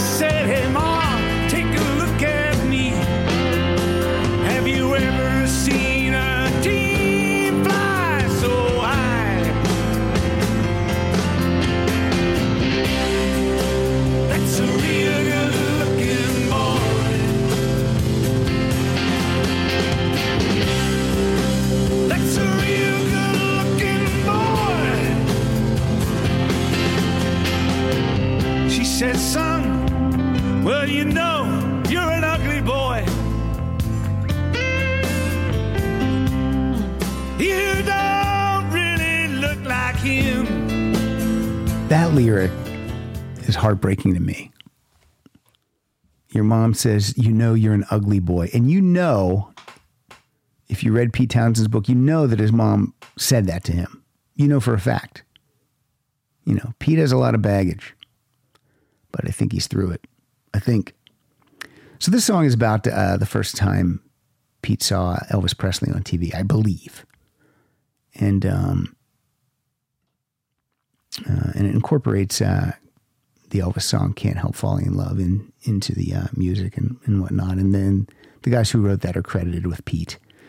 Uh, the players on this song were Pete Townshend, Roger Daltrey, bass guitar by Greg Lake, Rock in Peace, Greg Lake, drums by Zak Starkey, piano by John Rabbit Bundrick, and additional guitars and keyboards by Simon Townshend. Also says Simon produced that out that song. So good deal. I love that song. I love this song and I love Old Old Red Wine. Two great songs. Um, they are uh, coincidentally on the Maximum A's and B's box set. So head out to your local record store and get those. All right, moving on. What do we got next? Uh, um, oh, here we go. Have we had a song that Pete sings lead on yet? I don't think we have. Hi, Pat and fellow listeners. This is David Nickel from Ontario, Canada. My pick for this Who episode is Eminence Front. I just love this song, and it sounds so good on headphones. An interesting bit of song trivia is that the original version released in 1982 has Pete Townshend's vocals coming 100% from the right channel. And then the song was remixed in 1997, and all subsequent versions have the vocals phased centrally. Thanks again for the great shows, Pat, and stay safe, everyone.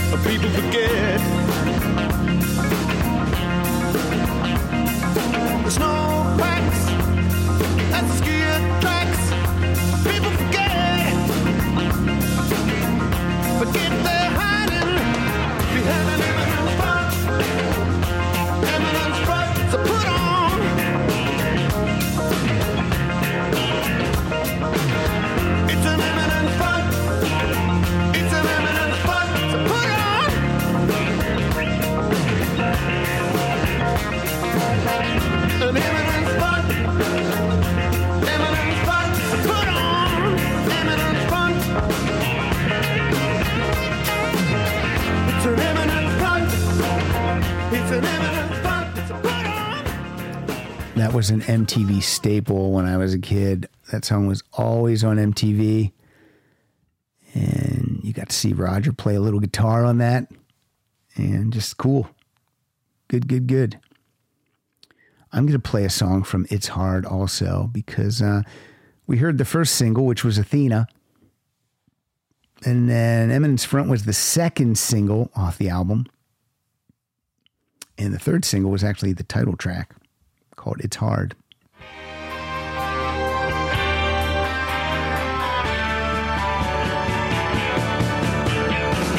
Tough can fight, you can play. Any fool can fall, you can live. Any stuff can reproduce, you can please. Anyone can pay, you can lease. It's hard, it's very, very, very, very hard.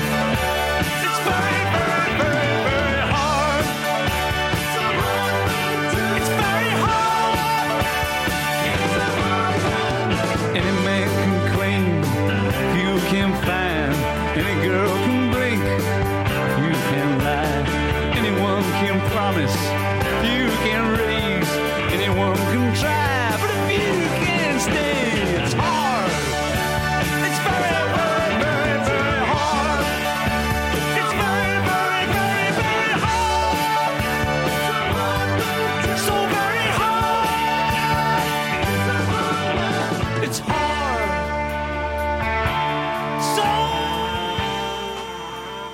Tell you it's hard. It's hard podcasting by yourself.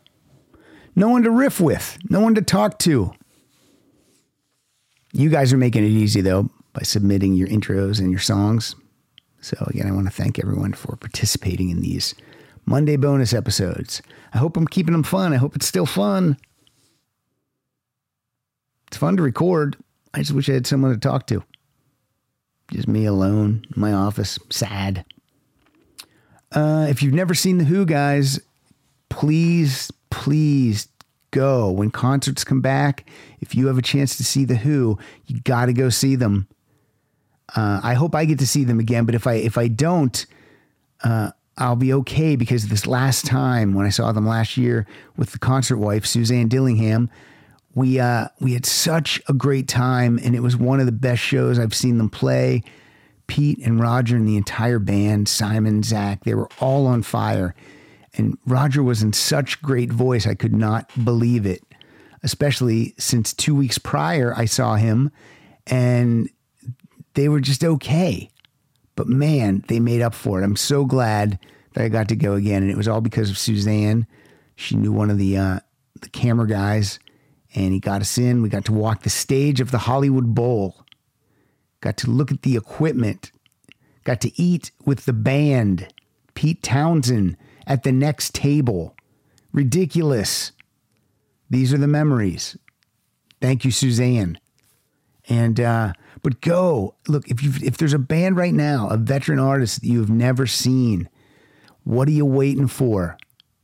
You know, the time is now because you know they're not going to be around forever, and they're certainly not going to be touring and performing live forever. So, you know, thankfully I got to check Elton John off my bucket list. I don't know if there's anyone if there's anyone on my bucket list anymore. I mean, there's there's uh there's people I haven't seen that I would go see, but I think I've, I think you know, I think I've seen everyone that I really enjoy. Obviously, there's bands I want to see again. You know, I hope to see Ray Davies or the Kinks if that happens come through. You know, Love to see Alice Cooper again.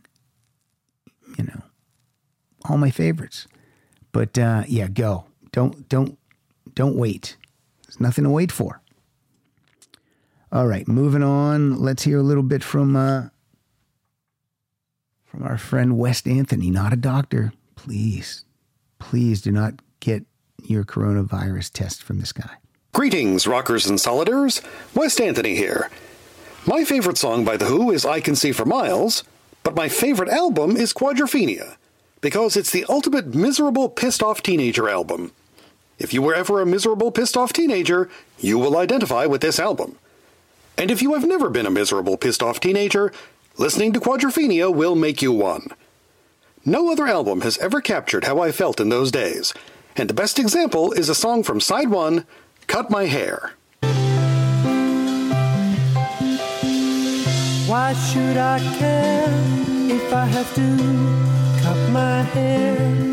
I got to move with the fashion or be outcast. I know I should fight, but my old man is really alright. And I'm still living at home, even though it won't last.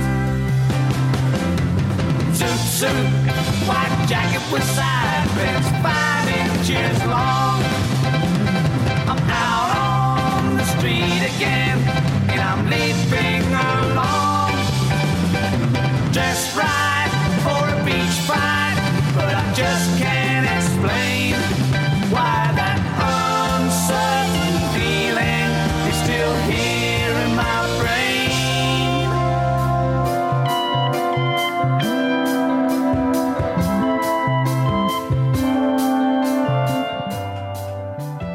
All right, that's West Anthony's favorite Who album, Quadrophenia, and his favorite Who song is I Can See for Miles, which David Wild played for you earlier. I don't know if he played it uh, strictly for you, West, but we can pretend he did, that he dedicated that to West Anthony.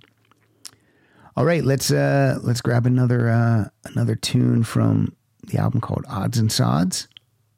This is uh, a deep cut, rarity, B side, whatever you want to call it.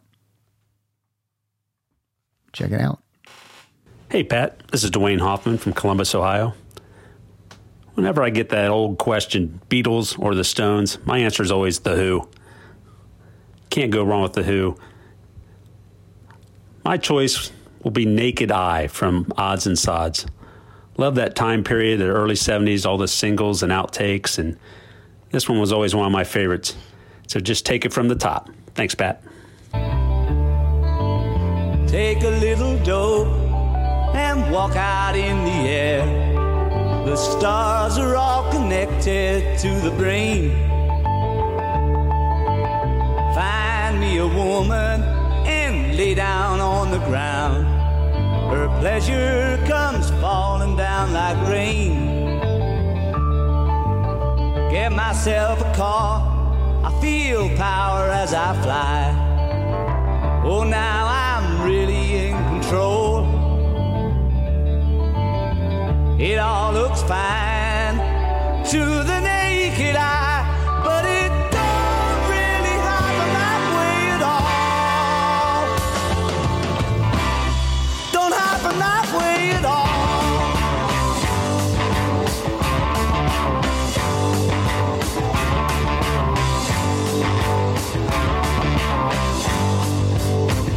You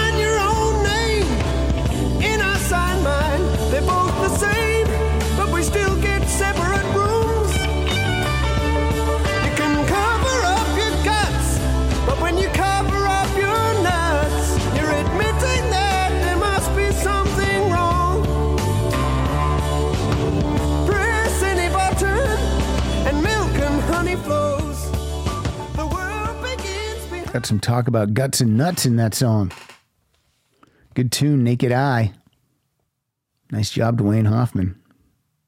Excellent song. You can find that on Odds and Sods. All right, what do we got? We only got one more, um, one more uh, listener pick. So let me throw out some info right now. I'm going to tell you that the next uh, listener curated episode, we're going to call that Songs About Girls.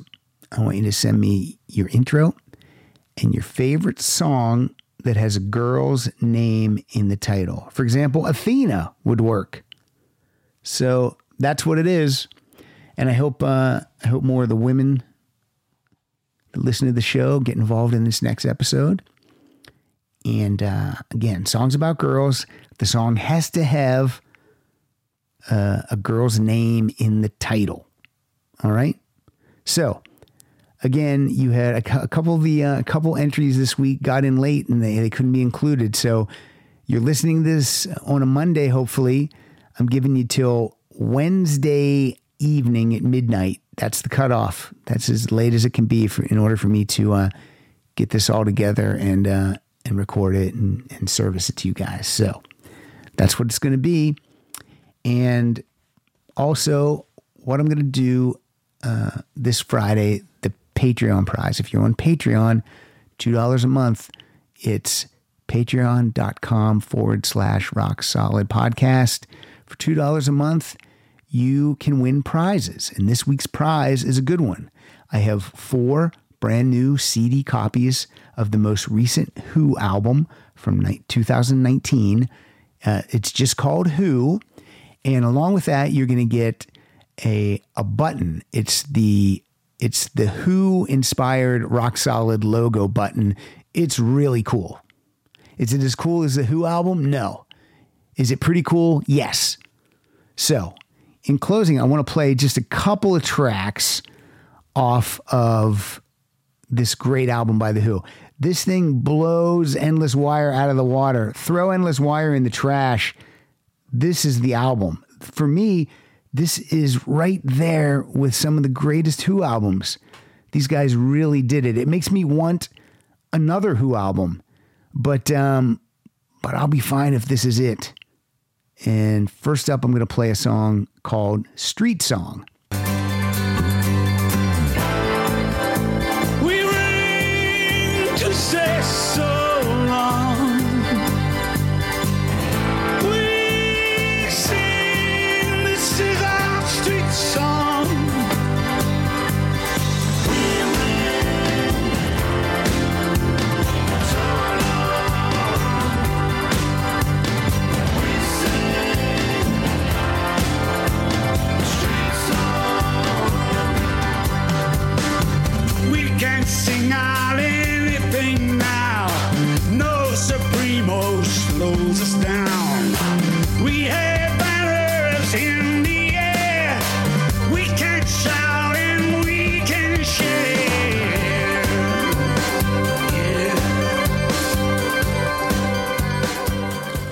Okay, so that is Street Song. Now let me play you a little bit of something called I Don't Want to Get Wise. He drunk,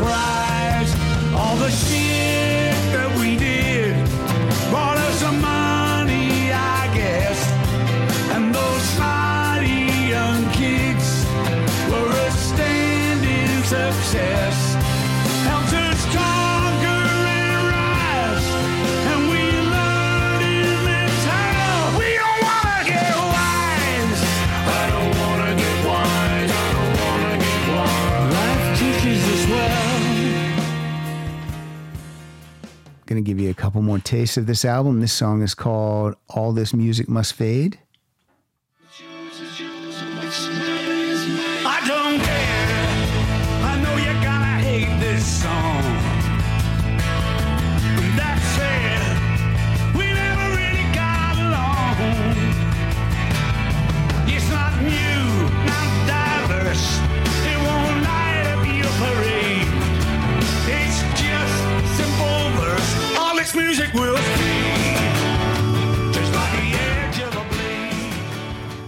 And one more from me. This is uh, a song I love. It's called Beads on One String.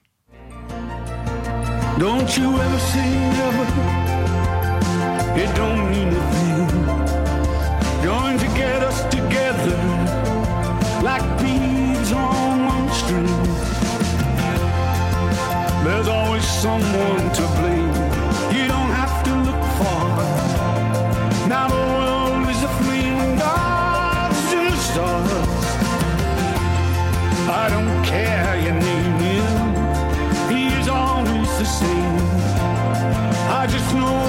Shame him when we kill in his name. This can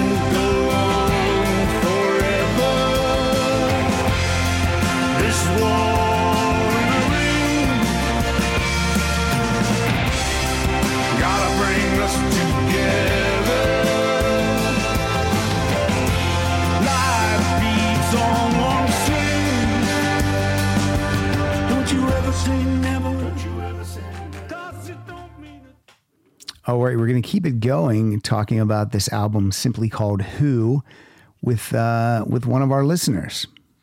And then uh, some promoting and the closeout song. So here we go. Hey Pat, Rock Solid fam. This is Greg Chittister. When I was 14, I never listened to The Who. In my mind, The Who sucked. But this is why I love your podcast so much. It's because you, your rotating co hosts, all the listener co hosts, they all have a fire inside and a passion for a certain group or an artist. Where after I listen to an episode, I'm thinking, man, I think I missed something here. And I go back and I dig deeper and take a closer look at that band. Um, it doesn't work all the time. I still think Kiss sucks. Tom Waits sucks forever. Uh, fastball? Come on. I'm an adult. I'm a grown ass man. I'm not going to be listening to the fastball. Anyway, I'm kidding mostly.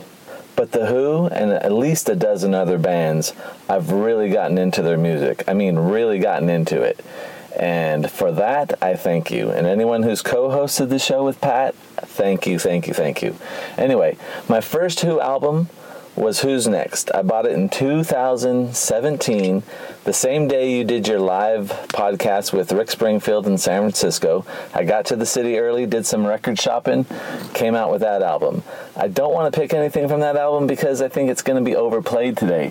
What I'm going to do is pick something off the only Who album I bought the same year it came out, the same weekend it came out, and that's The Who's Who. I think this album is great. I think it stands up to the rest of their catalog. It is amazing. A band that is what, 50 years old? is still putting out product that is insanely good. So, Pat, if you haven't edited this intro down to 14 seconds and you've allowed me to speak from the heart and appreciate this podcast, would you please let the people hear Detour?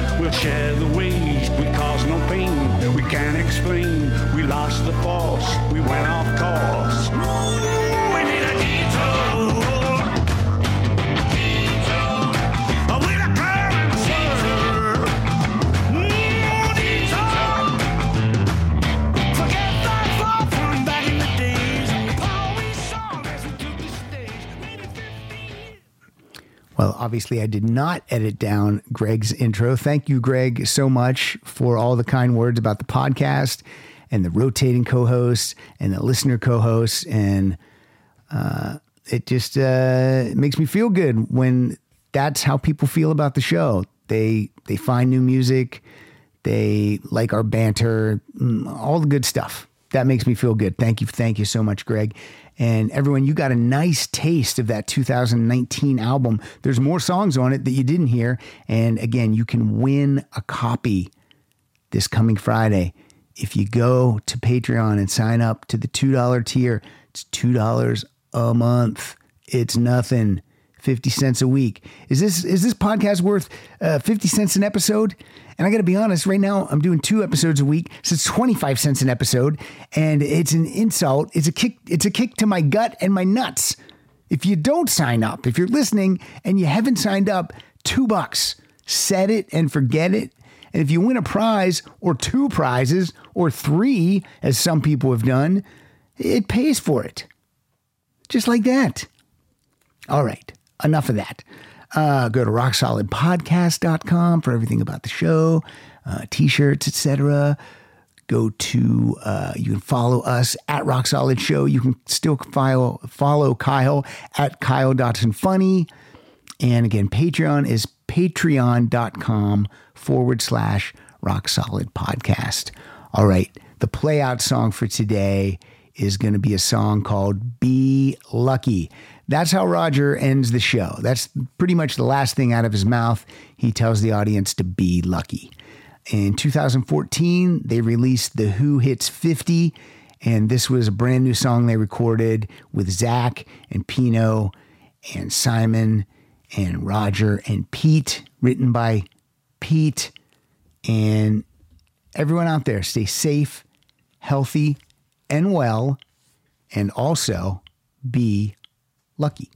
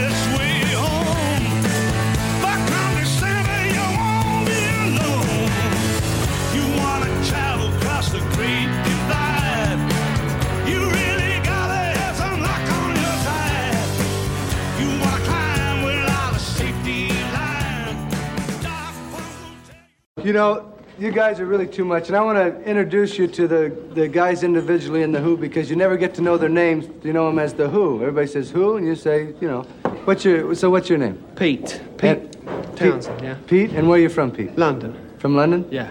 London where? London, England. hey, where'd you learn to play? You know, that's a wild style of uh, playing. Where'd you learn to play the guitar like that? That was bowling. Bowling. bowling. Yeah, I could tell. Now we move right along. Yeah. Uh, right over, here, right over here, and you're um. John. You're John. John, And you're and you're from London, too. from London too. Yeah. And uh, you must be uh, Roger. I must be. Uh, who are you? Yeah. You're Roger. I'm Roger. And where are you from? Uh, Oz. Roger. R- Here's Roger from Oz. And over here, the guy plays the sloppy drums. Follow the yellow brick road. What's your name? Keith. Keith. My friends call me Keith. You can call me John. Okay, John. I'm gonna. Yeah. I just soon call you Roger. Uh, Roger from Oz. What's the What's the next song you're gonna do? My generation. Your generation. Yeah. Well, I can really identify with that because I really identify with these guys. I dig them. And this is a. You got sloppy stage hands round there. Okay, that's enough. They're gonna sing My Generation. This song really goes, and you're gonna be surprised what happens because this is excitement and hit it. My Generation.